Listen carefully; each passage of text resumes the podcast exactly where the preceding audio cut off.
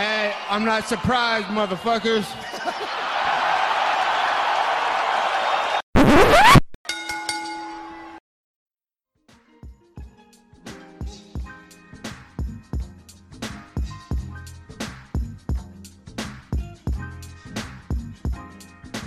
What is up, ladies and gentlemen? Welcome back to the Courtside Sound Out podcast. Once again, as always, I'm Josh and I'm joined by the one and only Angel Ortega.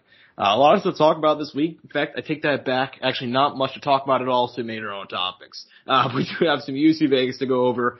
Uh, Terrence Crawford defeating Shawn Porter. A little bit of thoughts on the whole Triller Triad combat shit show going on on Saturday. Uh, as well, we are also going to bring back the fan favorite topic, the fantasy draft this week, covering the bantamweight division. Uh, seven rounds as always. Me and Angel taking a crack who we think are the greatest bantamweights of all time. One week before Rob Font and Jose Aldo uh, score off in the UFC Apex. But before we get into all that, talk to you guys real quickly about Rogue Energy because Rogue Energy was founded in January of 2017 to be the best gaming drink in the world. Built a premium stack of the former delicious energy and focus drink. It is designed to replace unhealthy energy drinks, coffee, even, even traditional pre-workouts.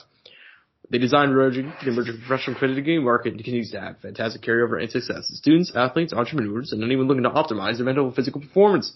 If you want 10% off of your order, use the code SOUND OFF at checkout. That's code SOUND OFF at checkout for 10% off of all your energy needs. Amazing sponsor of the show, as always. Huge fan of their products. But Angel, my guy, last Saturday night from the UFC Apex in Las Vegas, Nevada, you know, we talk a lot about these cards that, um, you know, maybe they're not high on name value. Maybe they're, you know, and a lot of the time, honestly, those cards really deliver in spades that we're not really expecting. This was the complete fucking opposite of whatever we normally talk about. This card was, I mean, it set the record. It set the record. It will at least have tied it for the most decisions ever on a UFC card. There was only one finish across 11 fights. One of those decisions, though, being in the main event, Ketlen Vieira defeating Miesha Tate via unanimous decision 48, 47, 48, 47, 49, 46, being the judges' scorecards on the evening. Uh, look, man, I didn't, I gotta be honest with you, I didn't really care a whole lot about this fight going in. I think that this is a really bad matchup for Miesha. I think this division's kind of light on contenders. I thought this was a really bad matchup, kind of showed. Uh, as far as the fight goes, what do you think about it? And uh, also, what was your scorecard? I know a lot of people, I don't see too many people saying that Miesha won, but I know a lot of people had it very, very close. You know something, Josh? I'll fucking surprise you. And look, this is because of the virtue of, you know, at the time I had such a hard uh-huh. time scoring it. But at one point, I kid you not, I thought Miesha was winning the fight. I actually you left, know, I actually left coming out of it that I thought Miesha won the fight. Really? Which actually wasn't that crazy of an opinion because then I went on MMA decisions and there was like a, I think at one point 30, 30% people thought, maybe 40, mm-hmm. which made, didn't make me feel as bad. But I think that that's also because Ketlen Vieira made this fight harder on herself to score. You know what I mean? Mm-hmm. Like she made it more inherently difficult for her to win, thus making it seem like, did she win? She won, but it felt weird. At least to me, it was like that. To some people, mm-hmm. it was mm-hmm. very clear. I remember that I was on Twitter and I saw someone that we follow who's in media who was like, I think uh so uh, he's like I think uh okay so it's two OVR right now or I forgot I forgot how they had it or if it's mm-hmm. or it's one one and I was like the fuck and granted I'm also very tired I woke up from a nap and I'm watching the fight so there's a lot of factors that play into it but it was also I thought it was generally a hard fight because it did end up being 48 47 on two scorecards didn't it Correct. Uh, the way it went down was it all came down to that last round. It was, uh, first two were for Vieira, la- uh, the middle two were for Tate, so it came down in the last round. So yeah, that's that's essentially what it came down to. So yeah, you're correct. I dig it, but yeah, no, I fucking um. Dude, it's crazy, Josh. I'll tell you this. I thought Miesha won one of those early rounds too, like one or two. I don't remember which one I gave her at the time. You got to think about it too. Having gone back and rewatched it, I need to look back, pay more attention. Mm-hmm. maybe a rescore it. I'd love to go back and rescore that one actually, like very carefully. You know it's you know what's funny, my man. Um, actually, I went and decided to check MMA decisions right now. So as far as the media goes, you know, pretty straightforward. Uh, I believe three of the twenty something outlets scored it for Tate. Not a huge number, but that's what happened. So apparently, the most popular fan scoring result though is actually Tate defeating Vieira 48-47. Oh shit, so it changed from the night because I, I looked at it very early on. I looked at Yeah, I it. looked at it right now, currently. Uh, 29%, which is obviously the highest metric to th- think that, uh, Tate won. So, yeah, I mean, look, I think it's, um, not so out there then. So now I feel a lot better about myself. no, I think it's, uh, here's the thing. I think it's not a fight enough. I don't think it was a fight that was good enough for me to really get upset about, but I do think there is a case absolutely for Miesha to win. Isn't that crazy? Although, She looks so beat up afterwards. She looked so beat up, and it's honestly, I mean, dude, Miesha's tough as she's tough as hell. I mean, you're never gonna put her away easily. Um, That's a her. so yeah, I mean, full full full props to her. I thought, dude, I you know, the Marion Reneau fight I thought was a good step back in. I thought this is the exact opposite of what they should have done with her. Because they gave her a better build up. I think they needed to give her a better build up. Like I th- like I said, Marion Reneau was the perfect comeback opponent. She was 45. Who would have been the perfect opponent after Marion Reneau? If I'm to look at, let me pull up the rankings real quick, and I think I could give you a somewhat good answer. And obviously they've changed a little bit. You know. Obvi- yeah, obviously. Um, just off the top of my head, I think because here's the thing, dude. Miesha left whenever she was. I mean, she was 29 whenever she left, which is insane to think about. She wasn't even 30. She'd already been champion. She left pretty much in her prime after losing two fights. One of them, you know, Nunes, and the other one was kind of a boring fight against Raquel Pennington. I think like after one win, you can argue put her, arguably, depending on how you want to, if you want to fast track her to the title, you have her fight Germaine de Randamie, who is really has a lot of grappling problems. You know what I mean? I think they could have done Aspen Ladd for the story because those two were beefing. I think they could have done Holly Holm because of the story because they want, fought once previously. Instead, they decided to give her the woman with the highest defensive takedown rate, like highest defensive um, takedown in the division. You know what I mean? I thought that was a terrible matchup. Now, in the end, it was close on the feet, and um, it was. like Wasn't that yeah, good? and yeah, and Miesha's not known for her her striking at all. but it so- got better. It has gotten better. I do think she looked a lot slower though. Am I She was never- that? But she was never fast to begin with either, though, Josh. That's true. That's true. She's she was never fast at beginning with. Even just looking back to a couple of years ago, I think Miesha might go down as like a big what if. You know what I mean? Because she really retired in her prime. Like I understand, like at the time, yeah, she required she retired after two back to back like back to back losses, and that looks bad. But if you look at it just through that vacuum, like it looks bad. But she was 29. She was champion by the beginning of the year. Like I don't know. I think she looked slower. But yeah, as far as my opinion on the fight, I thought Vieira won. I mean, I, it wasn't. It's not a fight that I'm going to get super upset about. But yeah, I, I, wasn't can see the upset about it in the moment. I definitely Yeah. maybe was at the time when I was scoring it because I was like, how are people scoring it like this? Like, are we watching the same thing? but uh you know, as far as I, should, I don't cut you off a little bit there, but I Mm, just no, want go to ahead. mention that a little bit. Oh yeah, no, you're good. Um, yeah, dude, I think it's a fight that had weird scoring. I think you can reasonably score it anywhere from four, 50-45 Vieira to 48-47 Tate. It's one of those fights where like, yeah, one side can, depending on how you're watching it, one side is either clearly is winning a lot of these close rounds, or one just is so, somehow pulling out enough rounds to win. That's how most people tend to think. Is I mean, Tate looked like hell at the end of the fight, but at the end of the day, yeah, she she got a win. Good for her. Um, yeah, I mean, I just, I mean, What do you think about Ketlen Vieira though?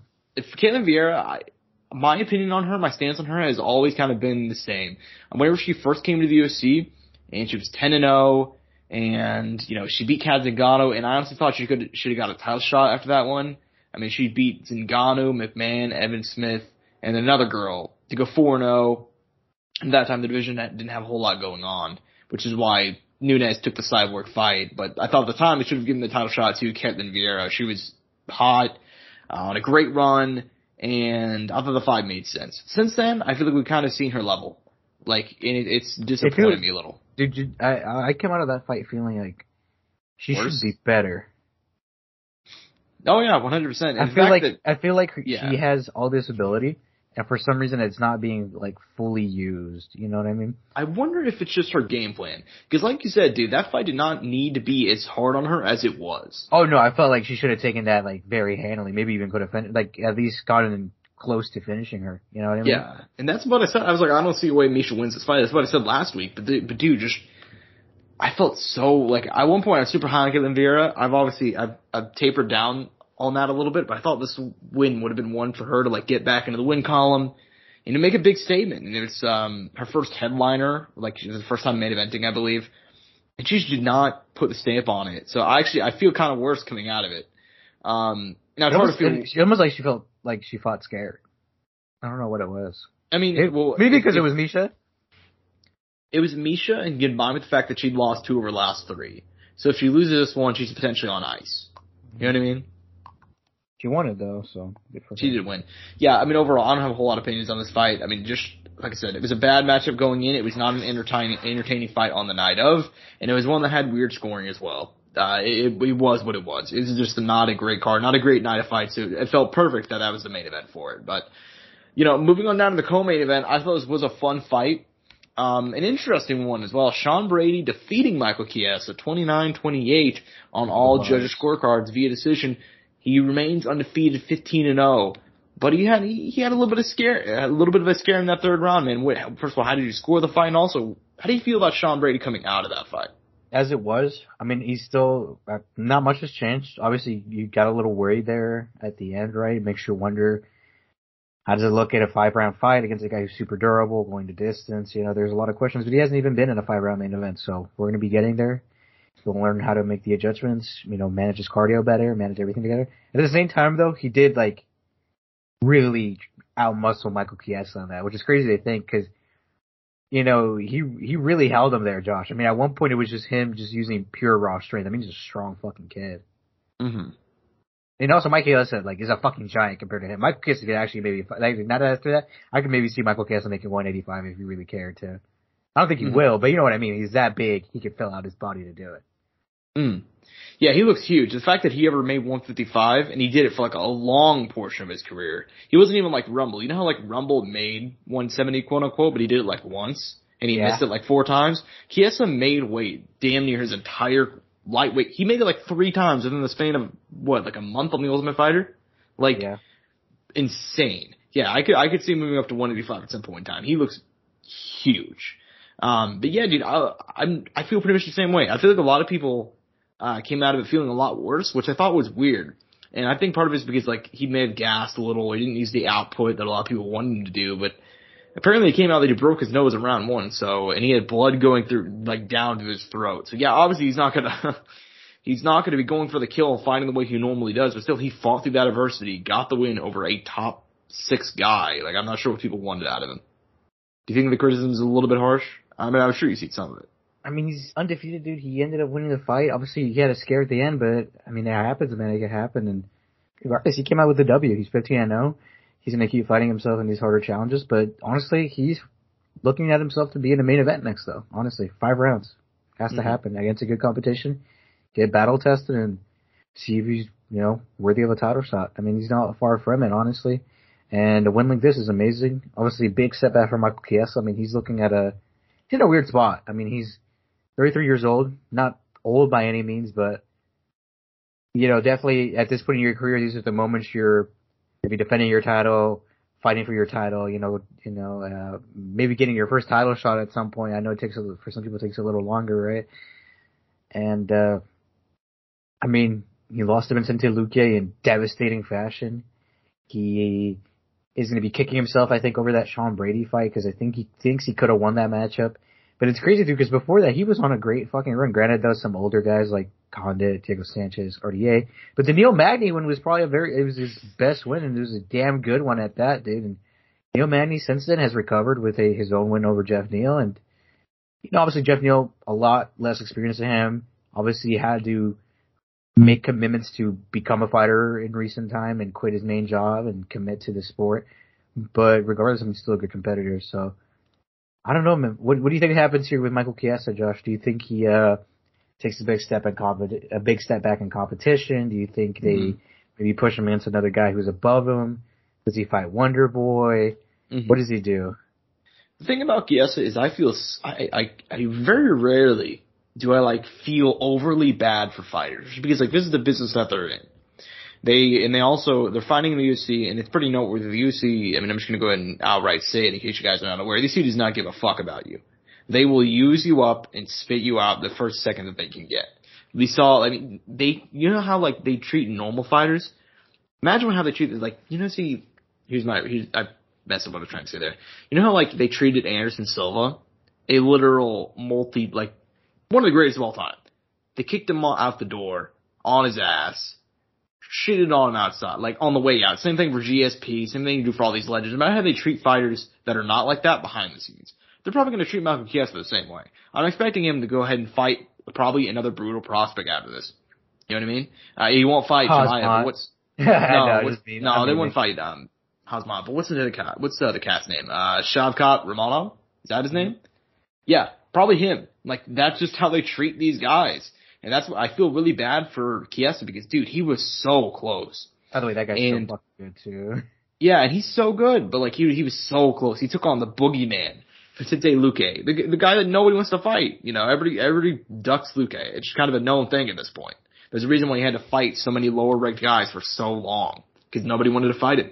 And then finally Chiesa gives him that shot because he needed a title shot and he wanted to fight the toughest guy that was available. And now the same thing happened here. He wanted to fight the toughest guy that was available, which so happens to be a beast of a prospect in Sean Brady, you know? And so now he's just, he, he's lost two in a row. They're probably going to feed him to some absolute monster next. And that's just the, that's the tough reality, the business, the tough reality of the UFC. What do I think should happen? I think he should probably take a step back, fight a lower ranked guy, somebody on the bottom half of the top 15. What will probably happen is he'll probably fight a beast of a prospect. Fight D-Rod. Yeah, I mean, well, you hear what's going on with D-Rod? No, I don't. What is it? What's uh, he, I guess he, he was informed that, um, I guess he talked to the doctor and I guess there's something wrong with like his hands. Oh, he's either going to have to go ahead and get surgery and be out for quite a while, or he's going to have to stop striking as much. I guess his hands are really fucked up. Yeah, that sucks. Yeah, so that sucks. But yeah, so as far as him fighting D-Rod's exact, D-Rod exactly, that probably won't happen. But at least in regards to him fighting a prospect, I would virtually guarantee that's going to happen next. Which is just unfortunate. But yeah, I mean, dude, it's just it's uh it sucks. Overall, I feel I feel pretty much the same I feel about uh, same way coming out about Sean Brady. If anything, I feel better because adversity he had to fight through showed his character a lot, and also I remember he had he got like a really bad infection in like his leg, and he lost his foot like somewhat recently. So it's not like, and it's also his first fight in a long time, so on and so forth. So I feel a lot of people were pretty, pretty harsh on him coming out of it. Um, and he didn't even move up to, the rankers saw it the same way. They didn't even move him up into Chiesa's spot. He's ranked number eight now. So they, tr- they really did not rate him that highly coming off of that win. But regardless, dude, uh, looking down the card, what are some of these fights, aka what are some of the decisions you want to talk about? What do you mean, Josh? There was one finish on this card there was one finish. Let's go. I, let's just hit that one. Taila Santos. Now Joanne Wood. Joanne, you know, you know, that's so funny to me. Joanne Wood, normally known as Joanne Calderwood. At first, I thought she was shortening the name. No, nope. she married a guy with the last name of Wood. Isn't that fucking? Yep, she skipped her money. Yeah, she. I think she skipped the honeymoon for this, right? I believe so. She said she was going to do the honeymoon after getting the nice win, which that got spoiled real badly. Yeah, let me ask you this: Do you think Taila Santos, I, after her last couple fights, you saw her dominate Modafferi on the mat, you saw her knock out, pretty much knock out Joanne, excuse me, Joanne Wood on the feet, and then she ended up getting the submission, pretty much, but she beat her down on the feet. Do you think she's now ranked number five? She's 19 and one. Do you think she might be able to pose some sort of issue to Valentina Shevchenko? I mean, at all? I think she, at this point, I say this about every fighter every time she goes, I think actually she might actually give her the best competition at mm-hmm. this point out of all these girls. Uh, you know, and theoretically she could be 20 and 0. She had that split decision loss a while ago. I don't remember how it went off the top of my head, but that's also a thing to think about. And I don't know. I'd just be curious. I'm curious to see how it is. You know, she's one of those girls I've always kept my eye on. Don't really bring her up a lot but it's looking like her time. But for some reason, I feel like it's gonna sound weird, Josh. I feel like they're gonna make her fight one more fucking time for some reason. I think they're probably going to as well. Um, and that's really, I don't think it's anything they have against her. I think it's probably just because they're gonna, they're waiting to see what happens with the Nunes. And if Nunes beats, um, Juliana Pena, they're gonna go ahead and do that Nunes Shevchenko trilogy. I think that's probably why. Yeah.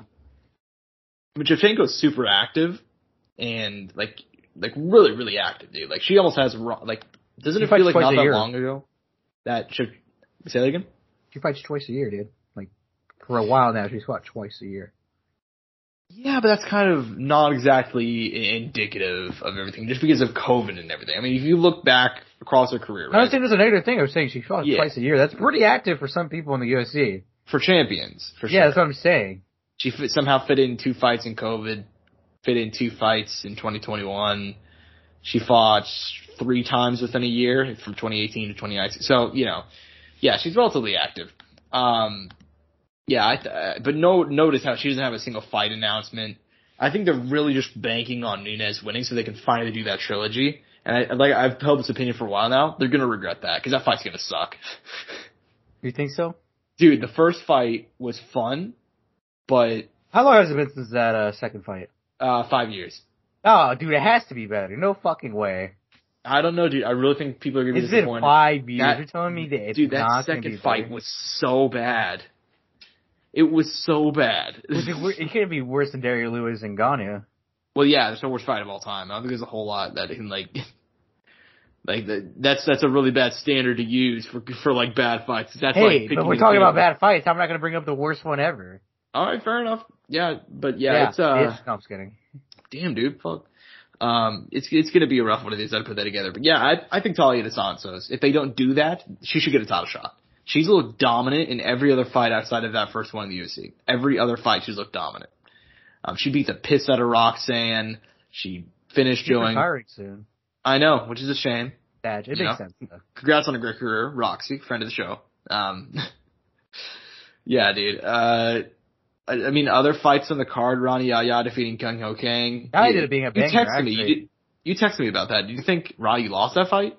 No, I heard someone talking about it, and I had missed some of the rounds, and I texted because I was like, "I'm Josh is watching it, so I'm sure he'll be able to uh, give me a good uh, input on it."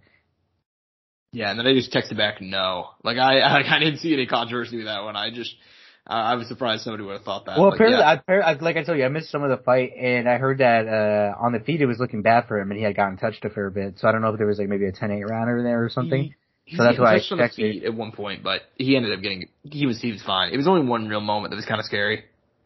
Yeah. So that's why I texted you because I, I was like, I heard some people, I saw something on Twitter where they, something, I just had to call, I just had to text you because I didn't know what was going on fully at the time. So I'm like, here, I'll get Josh's input real quick.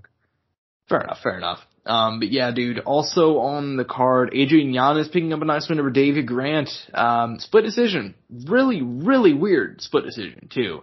Thought it was a pretty clear 29-28, but regardless, it's still probably the best fight of the card. Banger. Um, Rafa Garcia pick up the win. Uh, Lupita Godinez, absolute boss. Uh, after round one, I believe she's in the corner and her fighting against Loma Lookboonmee, and she looks at her coach. She's like, "I don't think I can fight next week, guys." Like, no. She's she, she's a G though. Love love uh, Lupita Godinez. Uh, Cody Durden picking up a nice win, attracting a lot of fans, a lot of hate as well. Um, I don't think we're going to dive into the whole controversy because I really don't care about what Cody Durden says. Um, yeah, I mean that's essentially it. I mean he was he was a guy that was on the, the chopping block had he would have lost his fight, and I thought he did lose that fight anyways to Koil Ngori. So Well, Uh, yeah, I thought I thought he did. I thought it was a pretty clear 29-28. Um, but at the end of the day, it is it is what it is. Yeah, this card sucked. I mean, I, I'm you know me, Angel. I'm a bit of a, I'm kind of an MMA hipster. I watch almost everything. The Fury FC card that I watched the night after was substantially better. Like, really. um, yeah, and it wasn't even close. This this card really. I had a lot of fun watching one championship as well. yeah, I have fun watching. I'm almost any other card recently. This is this is probably my least favorite card in uh in in MMA history, at least for right now. There's been worse ones. There's been worse ones. There's been worse ones, but ones that like stick out in the moment. Like I'm thinking, even like what's what's another bad one? Ver, Werdum Tybura from a couple years back on was FS1.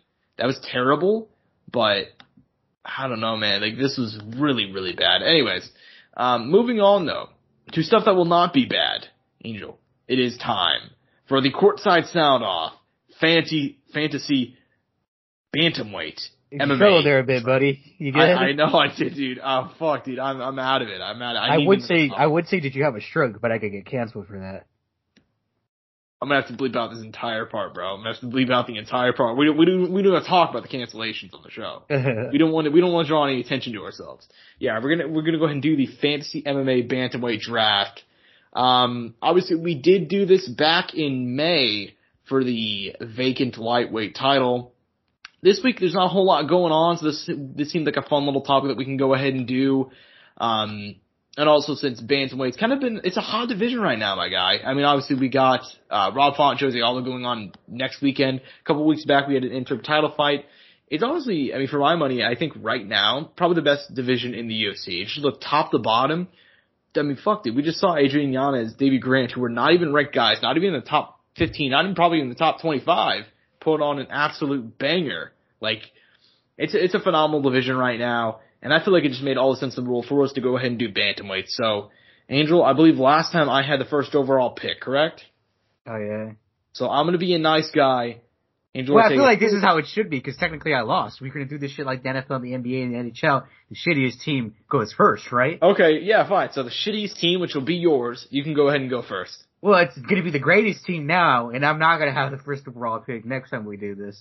No, no, you will Well, not. Okay, well, I'm fine, starting off hot. I'm picking up. I'm picking well, Don wait, wait, wait, we gotta let the fans determine this. As always, guys, vote on Twitter and Instagram. I completely dominated the polls last time, which is bullshit. just so everybody as- knows. as did Trump against Sleepy Joe Biden. Use code chaos to chat. Well, you know, you're lucky, Josh. I didn't have six nine in my pep rally to hype me up. okay, anyway, we got a bit off topic, but um, Don't worry, I'll have Kobe. I'm gonna, I'm gonna call, I'm gonna call Kobe. I'll have Kobe promoting my team this week. Just you fucking wait. Wait till I see you next time. Wait till I see you next time. Wait till I see you next time, Josh. Angel, get closer, get closer, get closer. Use code chaos at at, at website not to be named because they don't pay me enough money because we're not sponsored. And because we're not it's sponsored by them. And you no know. hate, it's not as good as other options. you know, I had somebody hit me up. This is actually kind of a funny story to tell. I had somebody hit me up about like a previous sponsor that was on the show, and um, they asked like, "Why are you now? Why are you now sponsored by Rogue Energy whenever you used to be sponsored by blank?" And I was like, "Well, it's more recent, so it tastes better. You know, like it, they they pay more. So Did you know, have another sponsor? I don't remember who that other I was. I'll, Just I'll- to show how relevant they were to us. exactly exactly. I'll I'll text you later. Um, Okay, yeah. So Okay. so anyways, um, I'm curious now. So anyways, Angel, obviously your team sucked last time. You lost, got dominated. Same like you're gonna get dominated this week. Oh, dude, no, it's not. But I'll go ahead and let you go first overall pick. Angel Ortega. You already heard me, bro. Don't act stupid. You already heard me. I said Dom Cruz. Don't don't. Fuck Oh, you around. said Dom Cruz? off the bat. I'm starting off Oh, I didn't even hear you, dude. I'm sorry. My bad. My bad. Taking that absolute scrub, Dominick Cruz off the board. Obviously, former two-time UFC bantamweight champion, former WEC bantamweight champion, Dominick Cruz, holding a career record of 23 and three. And now be 23 and four after today, whenever the polls are done. Um, I'm gonna go ahead and take my man TJ the Snake Dillashaw, the 17 and CEO of, four. o- of EPO. No the surprise. CEO of EPO, TJ Dillashaw, career record 17 and 4. All right, former UFC bantamweight champion. All right, this man, if you look throughout his career, comes back to that scrub Cory Sandhagen. This guy is just tremendous. One of the greatest of all time. Had it not been for that EPO somehow getting in his veins, we'd be all saying that he's the greatest bantamweight of all time. just magically got into him, didn't it? just magically got in there. Okay, uh, my man is totally not on the Sazul. Okay, yeah, I'm gonna go and take TJ TJ Dillashaw number one overall. Angel, I pass the baton back to you. What scrub are you gonna pick next? Oh, what scrub am I going to pick next, dude? I'm going to pick one of the greatest to ever compete in this in this division, Renan Barão, who got his career sadly damaged by the CEO of EPO, TJ Dillashaw. You know what? That's actually a very good pick. I'm not even gonna bullshit. That's a, that's a very good pick. I, I I normally talk bad about these guys just for fun, just to joke around. Renan Barão is one of my all-time favorites. I'm gonna be honest. Of my band, like the bantamweight division, God, he shouldn't If- fight again, should he? if you, if you guys talk bad about him and we're gonna have we're gonna have some beef, dude.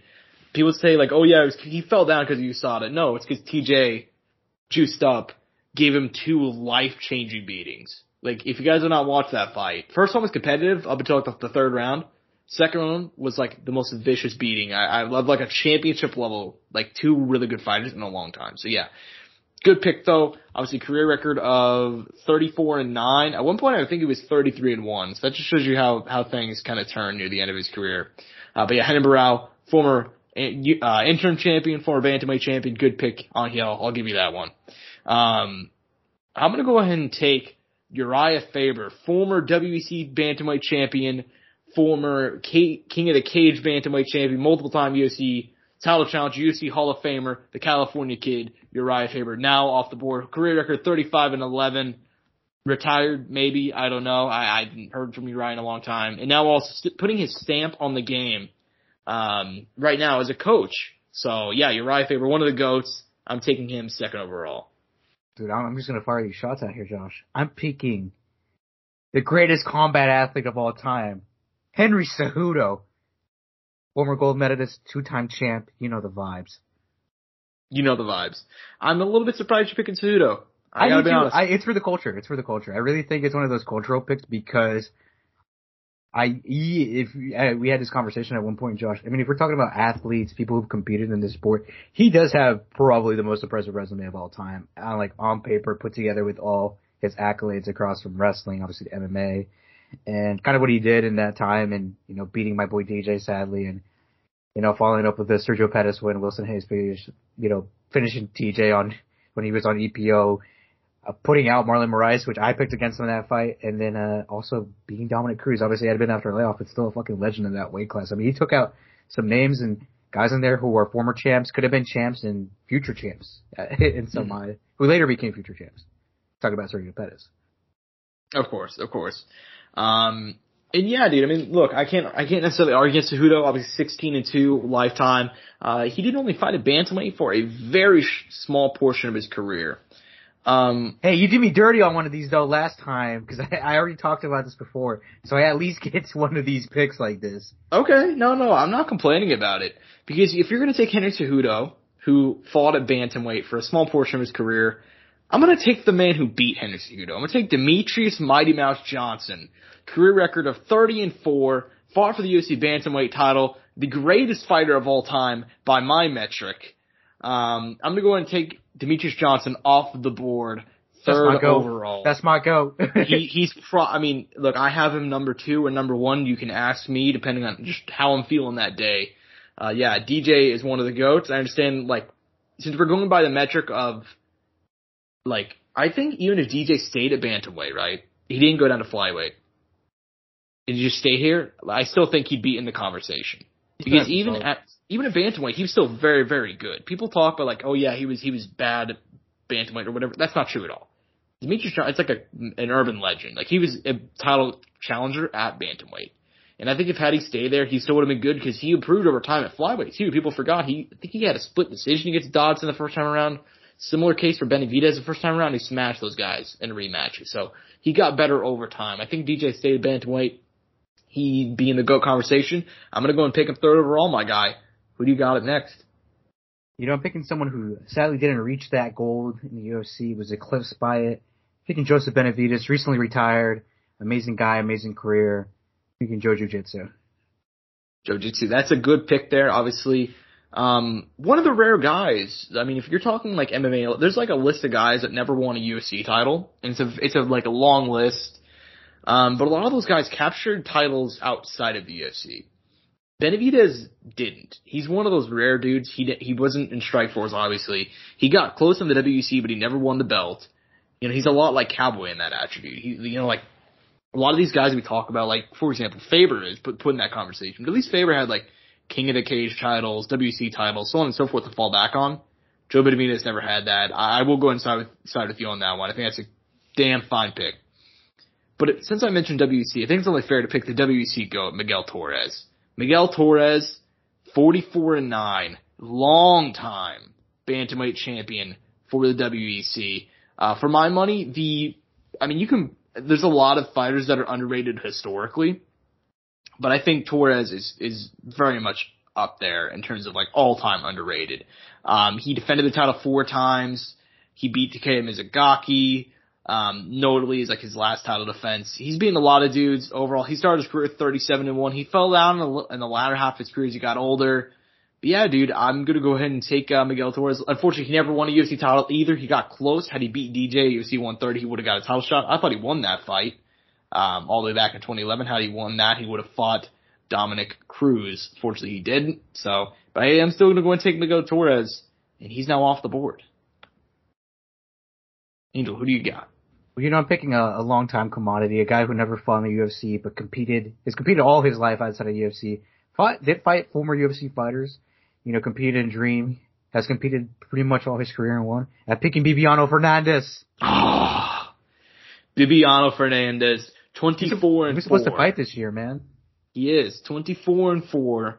I think probably the greatest fighter outside of the UFC presently. I mean, he's in the conversation and you can argue all time as well. And he's 41. Yeah, he's he's a monster. Absolute monster. Especially to be doing at that doing it at that age and to still be champion in one and for my money, like the one you know, the high the higher you go with one, the worse it gets in terms of competition. Like Brandon Vera was champ for like five years. But Grant, and I love- fight for a grand portion of that too. Yeah, that's because of how bad the division was.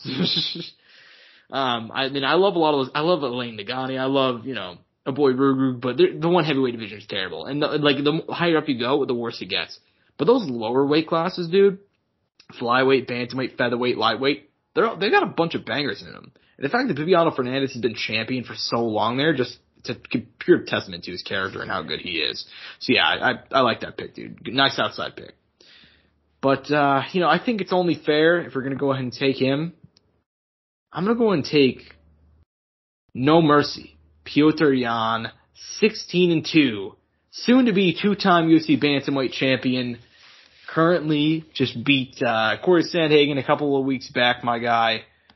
So there we go, Peter Yan now off the board, current interim champion, and maybe the guy that pushed me over the hump. For a lot, I'm sure a lot of you listeners are like, "Oh, this sounds pretty even," but now you got Peter Yan. Yeah, it kind of kind of makes it a lot more difficult.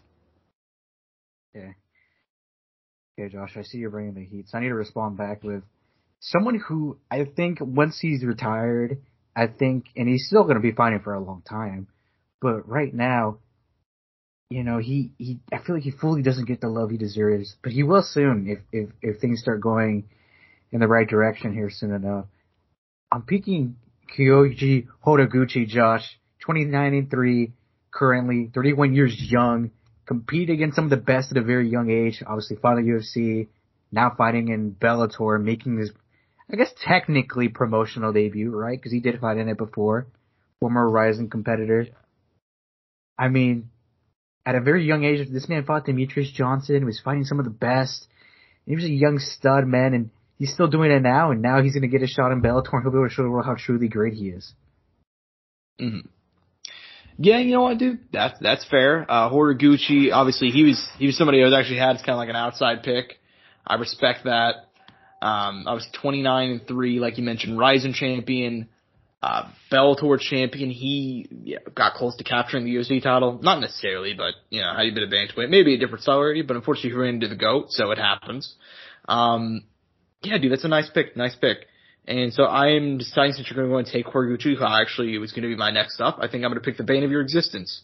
Uh, I'm going to go and take Aljamain Sterling, the current UFC bantamweight champion, 20 and 3. Um, he's, he's really a victim of the moment, which I've always said. If you look throughout his career, Aljamain Sterling has some incredible, incredible wins, dude.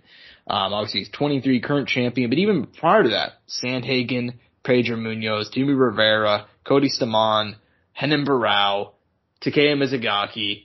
Like he's beaten some absolute beasts, and it's uh, it's a shame what's what's happening with him right now. Just a lot of the, the hate he's getting.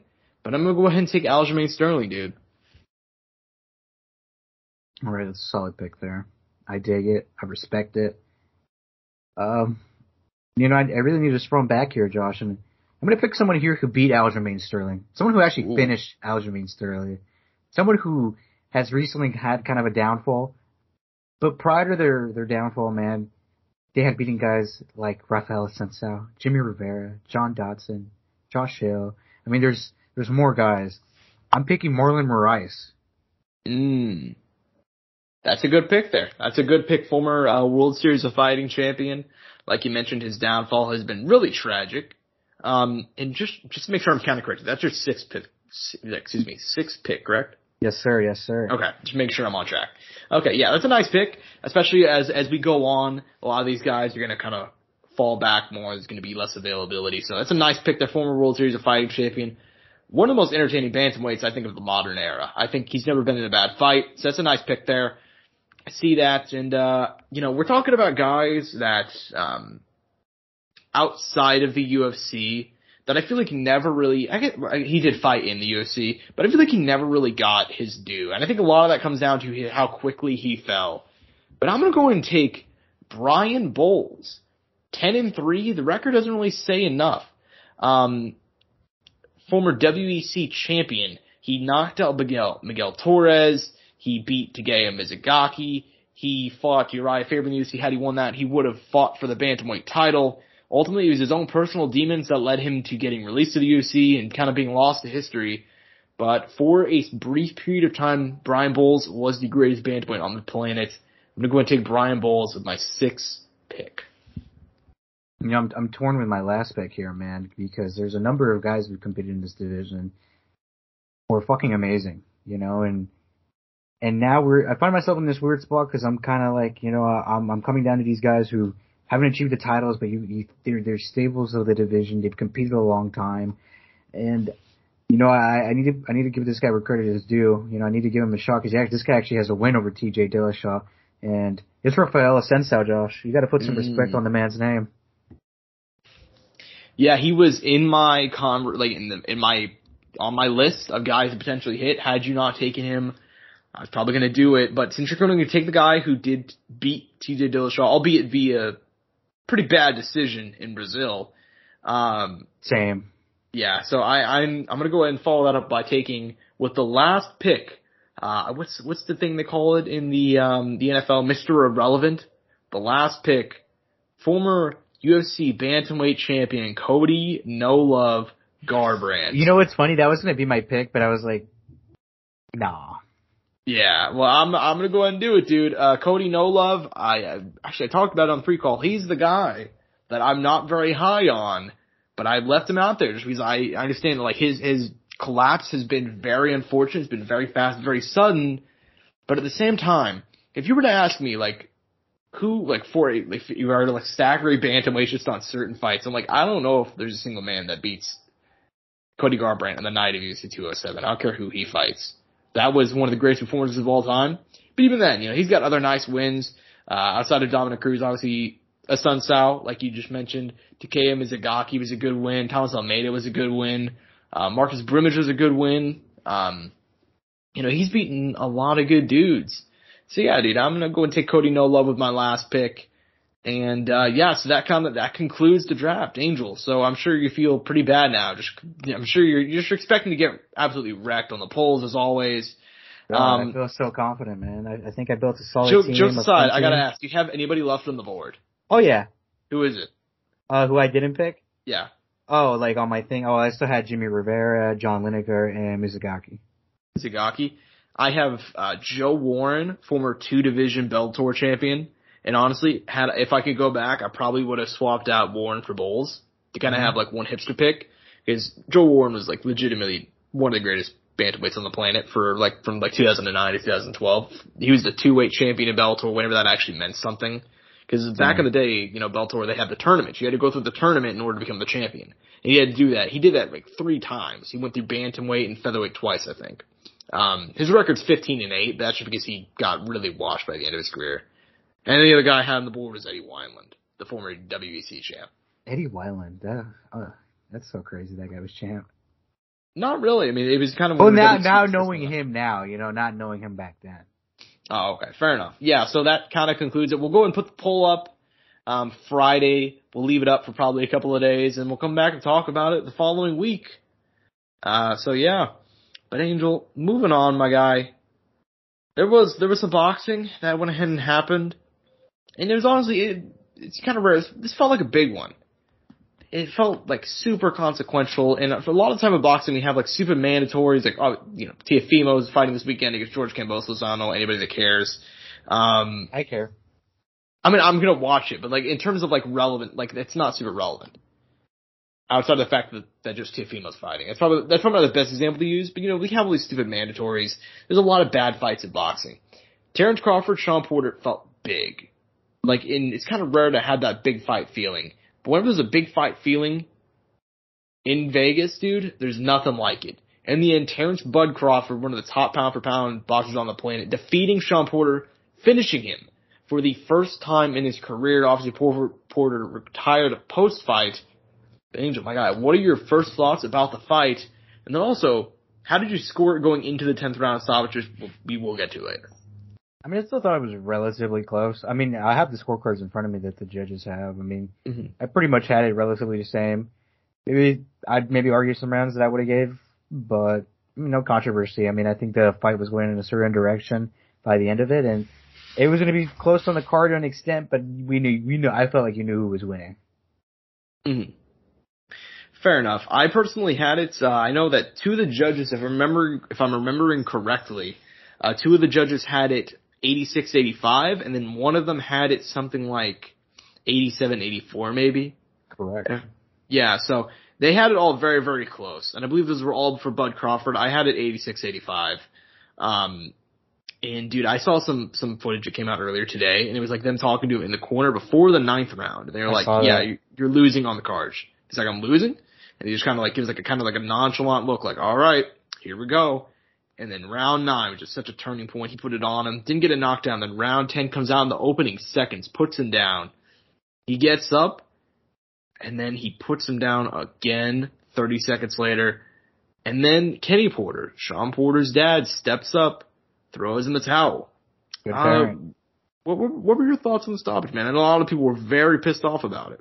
He, I mean, you know something. I mean, that's his family, right? That's always going to play a factor into it. Maybe he would have done it soon. It might, might have not been soon if it wasn't family, but maybe he saw something that we didn't that he knew meant he's not in this fight anymore. You know what I mean? Even though it was close on the cards, maybe he felt like there, there's something there. You know, uh, there's no one who knows you better than your family, right? Mm-hmm. So that's one thing. And at the end of the day, I mean, it is what it is. But uh, you know, retirement came afterwards. It was a bit sad to see him go because he was a staple in this division, a really fun guy, and uh, you know, uh, it was a great bout. A hell of a statement for Bud Crawford. I mean, he, like I said, he's gonna have to come. He's gonna come out here and have to make a statement, and he fucking did, man. Hmm. Yeah, fair enough, dude. I thought it was honestly an okay stoppage. In the moment, I didn't. I was unhappy about it because, dude, you cannot tell me the visual of Shawn Porter getting knocked down and like punching the canvas. I'm like, holy shit, this is some rocky shit right now. Like, and I got a little bit caught up in the moment. I'm like, oh man, Shawn Porter, he's a dude. He's he's about as close as you can get. He's a dog, straight up dog. And he's I knew I was like, oh man, he's gonna he's gonna fight to the end, about to get an all time finish here. And then his dad steps up and waves it off, and I was like, fuck. But after thinking about it, for Josh is like, if I was in the corner, I would have been Teddy fucking Atlas. He would have came back, and I would have been like, we're firemen. We are firemen. Like he put fires out. I gotta admit, I, I've watched that clip way too many it's times. Fucking yeah. comedy, dude. Complete comedy. But yeah, I mean, in the moment, I was kind of a little upset, and then I thought about it a little bit more. I took the emotions out. I'm like, dude, Terrence Crawford put him down twice in a minute, and there was a lot of time left in that round. And Crawford's one of the best finishers in the game. Um, he got himself, he let, he let himself get into the brawl a little bit, which led to him losing a couple of rounds. But fuck it.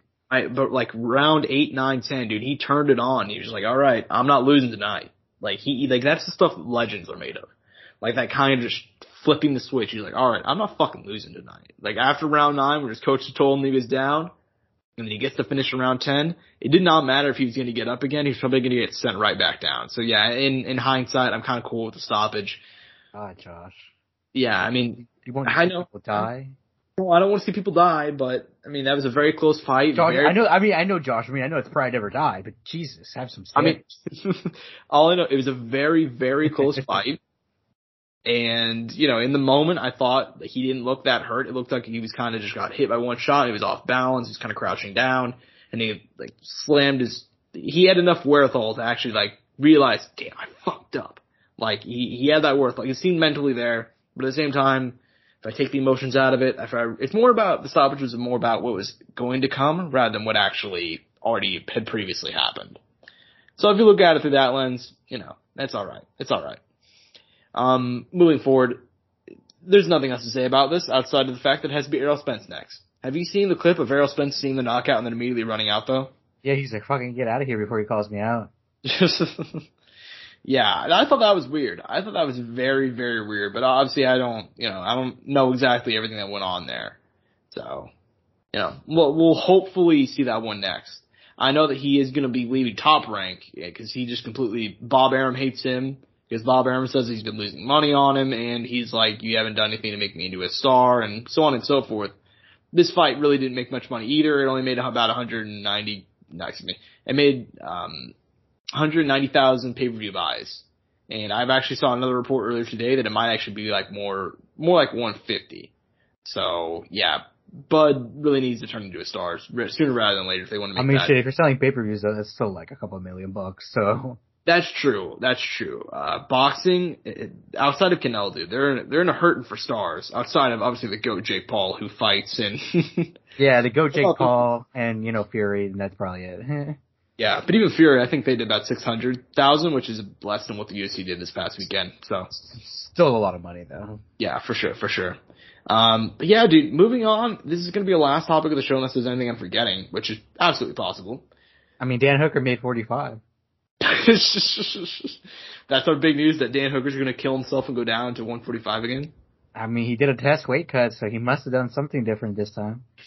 Fair enough. I did see that he did make the the weight cut. Isn't that going to be a little bit weird? I don't think like his issue is that he's he's like small at 155. I think that's a really weird decision. I, Like I've, he- I've always thought he's one of those guys that should have always gone up. Yeah, I mean he, and also at featherweight he's been he was not very good at all. I mean I hate to be that guy, but like he got finished at featherweight. Yeah, he lost to. Jason Knight. He lost to Yair Maximo Blanco. Yeah, I don't even know who that is. But he did better at 155 than he did 145, right? Yeah, he did much better. I mean, outside of this this four fight stretch, he lost to Poirier in an absolute war, very close fight. He got knocked out by Chandler. It happens. Got caught once. It happens. Beats Nasrat Haqparast. Very good win. And then he lost to Islam on super short notice. It is what it is. I don't understand why he's uh He's like, just think, fuck it, I'm chopping off my leg to make 45 now. I'm tired of these 155ers hurting my feelings. no, I'm just kidding. But you know what I mean. It it is a weird like change up. You know, like it's like why? You know, it doesn't make sense. Yeah, for sure. It's uh, it's definitely it's a weird decision for him to make. Honestly, I just do not agree with it. I don't understand guys like that because he looks huge at 155. So why are you gonna make? Anyways, anyways, besides the point. I, um, this is not really much of a preview for this final topic, but it's more just like a discussion. Um, and it kind of like gauging the interest level. Because if I had not been following this story very closely, I would have completely forgot it was happening this weekend. Uh, nonetheless, Triller Triad Combat, completely ripping off my man Dada 5000's idea, uh, they're gonna go ahead and stage fights inside a triangle cage. But it's not going to be MMA or bare knuckle, it's gonna be boxing with mixed rules on pay-per-view at the Global Life Stadium in Houston. Metallica is gonna be opening the card for some reason because they've yet to realize nobody fucking wants music involved with boxing. Um, in the main event, Frank Mir versus Kubrat Pulev. Mike Perry's going to be fighting. He's supposed, supposed to fight Saki Ibaka, who's actually a very, very good boxer. Had to pull out. Now he's fighting Michael Seals at 175. And also Alexander Flores, who is mostly known for being that guy that took a duck against Luis Ortiz, uh, is going to be fighting Matt Mitrione in the co-main. These are weird rounds. Main event, nine rounds. Everything else, seven. Um, yeah, weird. So, yeah, there's not a whole lot of preview here. I mean, I'll ask for your thoughts on the fights themselves in a minute, but do you have quite literally any interest whatsoever in this event this weekend? Yeah, we'll see how like the rules and everything work. I'm want to see the strategy going into it. Mm-hmm. Okay, fair enough, fair enough. Would you be interested? Is this, is this a card that you would go to your local Buffalo Wild Wings tour? Uh, yeah, fuck yeah. Okay, alright, fair enough, fair enough. How much does Um, it cost? Just out of curiosity. You know, I have no idea. I, I don't, uh, for whatever reason, it's probably because I shit talked the last event, which understandably so, but I'm no longer on Triller's mailing list, so I don't, Yeah, they probably uh. they probably Yeah. did not like the preview we did. It was it's twenty bucks. I'd spend twenty bucks on it. Really? It's, it's that little? Yeah, Okay. it's only twenty bucks. Standalone. Okay, that's not, yeah, That's that's, respectable. You know something? That's actually very respectable. You know what I mean? Yeah. If you're if you're if you were you know another guy, you know another homie, no nothing nothing weird. You know, there's no wrong thing with being with another guy. Just just make it clear. But you know what I mean, right? You know, you Yeah. split it you split it two ways, ten bucks each, just to watch this kind of interesting thing. Maybe see some guys get knocked out. Uh, I mean, that seems pretty legit to me. I don't know about you. Yeah, that's fair. You know what that's better than? Um, did you hear about what's um? There's going to be a pay per view boxing match on January 1st. You know what it is?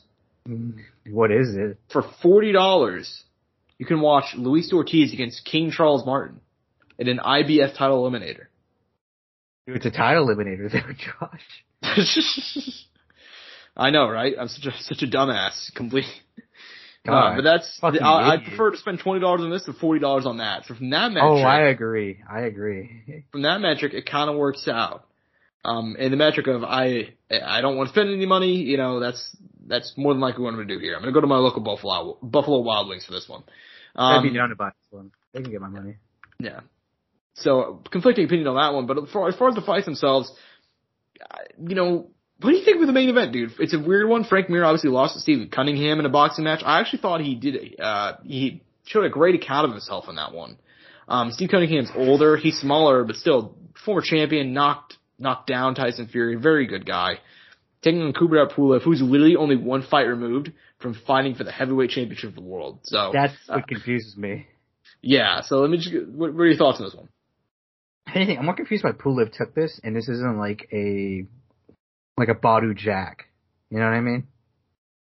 Which I know that's weird to say, because also Badu Jack hasn't been far from a big fights, but you know what I mean, right?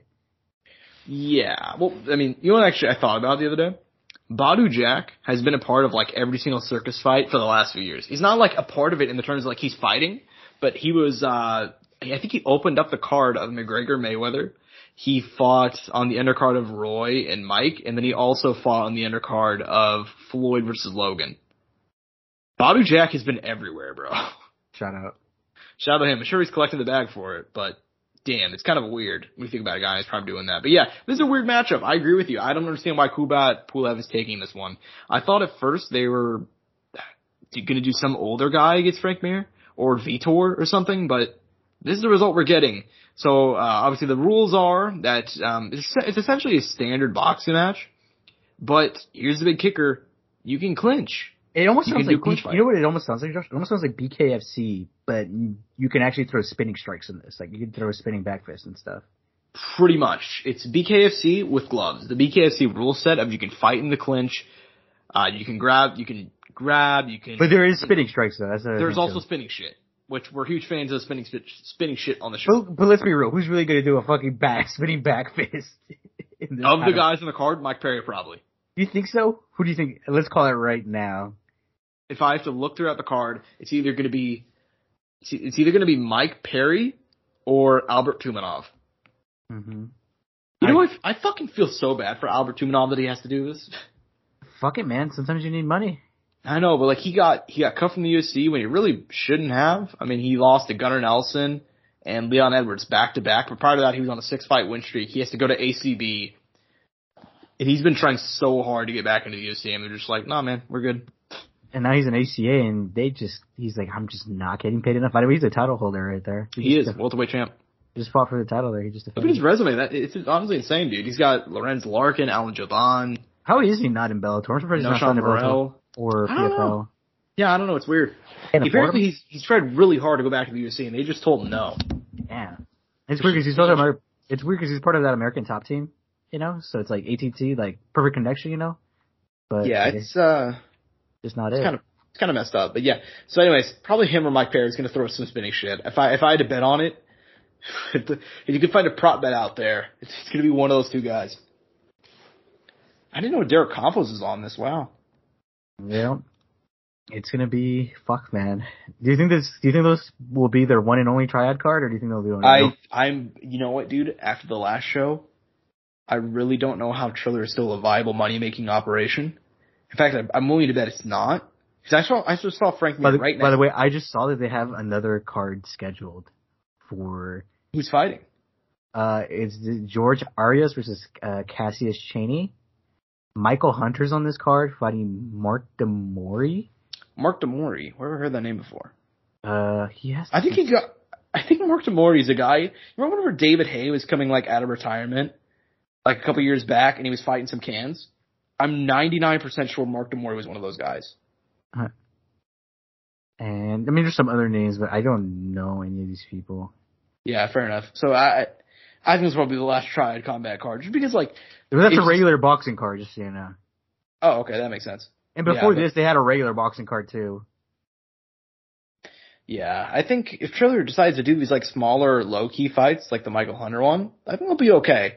But they keep on doing these this weird shit. Like, if you want to have Frank fight Kubrat Pulev, that's okay. You know, why you got to put it in a cage though? I, if anything, I prefer mixed rules in a boxing ring, This is not in a cage. This is in the triangle ring, isn't it?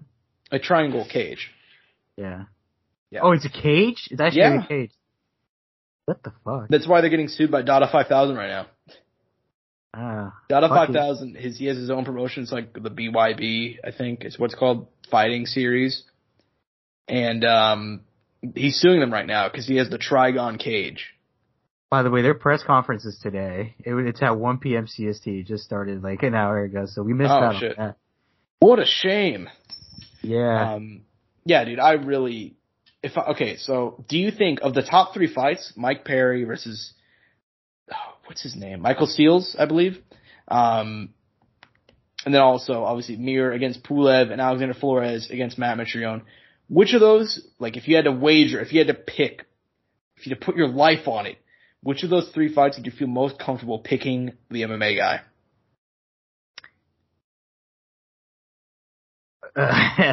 Yeah, I know it's rough. uh, you know, I picked Mike Perry. Fuck it. That's my guy. I'm always gonna pick my guy. Also, he can you- box too. He can actually throw hands. He can, but you know anything about Michael Seals? No, but I'm sure he's fucking a killer too. he he is older. He's 39, but uh this is like almost criminal matchmaking. I'm not gonna lie. He's uh because at least uh, Saki Obaka was actually really really good, but he's like 45. Uh Michael Seals is 39. He's 25 and three, and he's actually fought at like a world title level. He literally just fought for a title last year. He fought either uh Eleider Alvarez.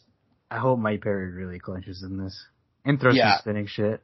yeah, this is borderline criminal matchmaking. Um, is it possible he could win? Maybe, but good lord, dude, you ha- he literally fought for a title last year in January. Like that's insane. I mean, anything can happen, right? Anything can happen in this style, and you know, like you said, you can clinch. Like we'll, we'll have to see how these MMA guys react to that. Like if they'll be smart, because they're not going to be breaking the clinch, are they? no, I don't think so. Unless it's That's- like egregiously you're doing nothing in the clinch. Yeah, that's what I'm saying. So I wonder if they'll be able to break the clinch. And I'm curious to see how these guys react to it, because it'd be MMA gloves essentially, right? Uh, it's kickboxing gloves. Are those a lot? I forget. it. Like they look almost like gloves are. You can just. I'd say just Google kickboxing gloves. They're weird. I've never once used a kickboxing glove.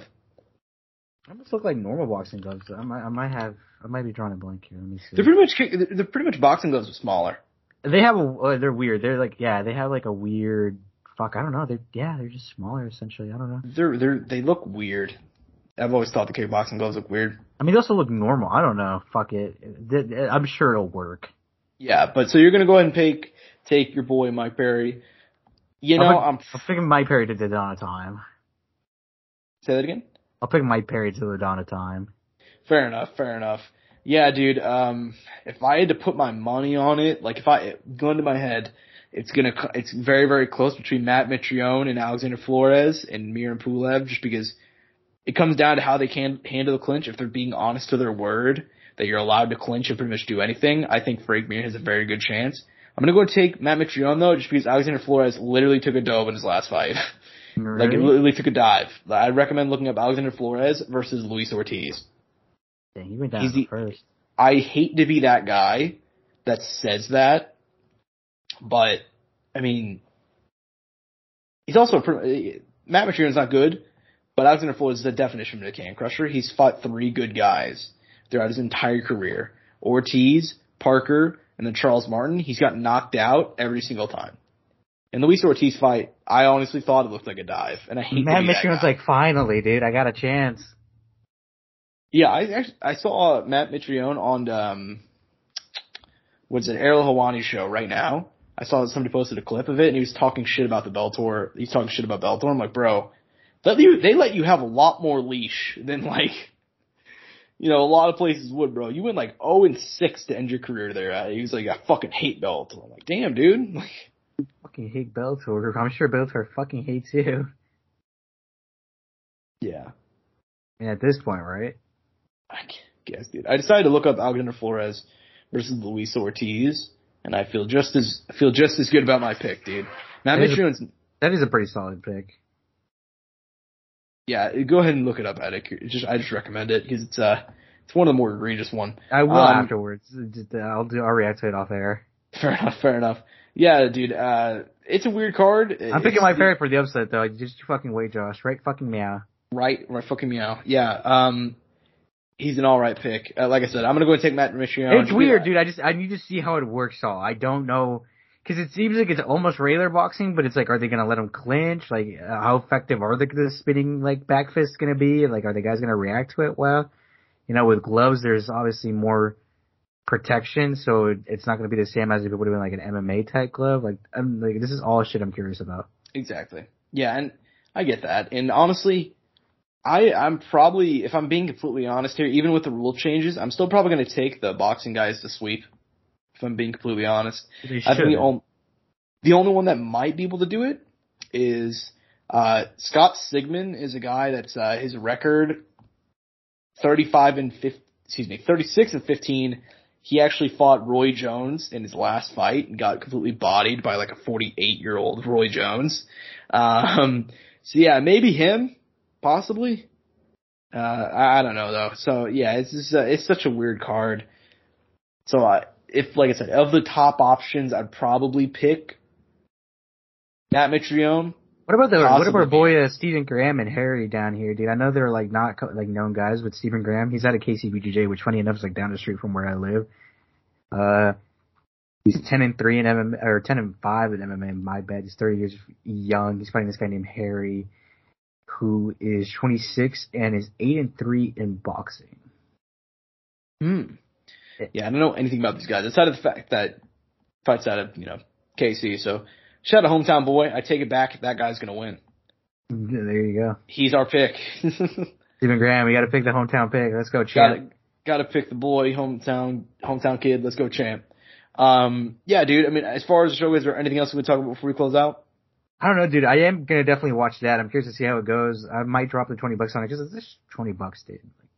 Yeah. It's not gonna be the end all be all for me, and I'll support them a bit, and I'll I'll give some money at them so they could give me another good Anderson Silva fight.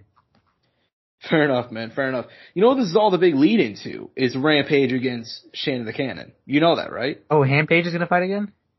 Apparently, Rampage is is look. Well, here's the thing. You know what's It- weird? I Huh. know you said that. I'm sorry to cut you off there, but I'm surprised Shannon hasn't been able to find himself onto any of these cards.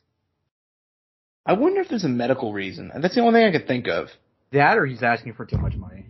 Yeah. Well, you know what messes, you know what makes me so sad? So Shannon the Cannon, people forget this. He was going to be the oldest heavyweight champion of all time. He had a title shot against Fres Oquendo, who's almost as old as him.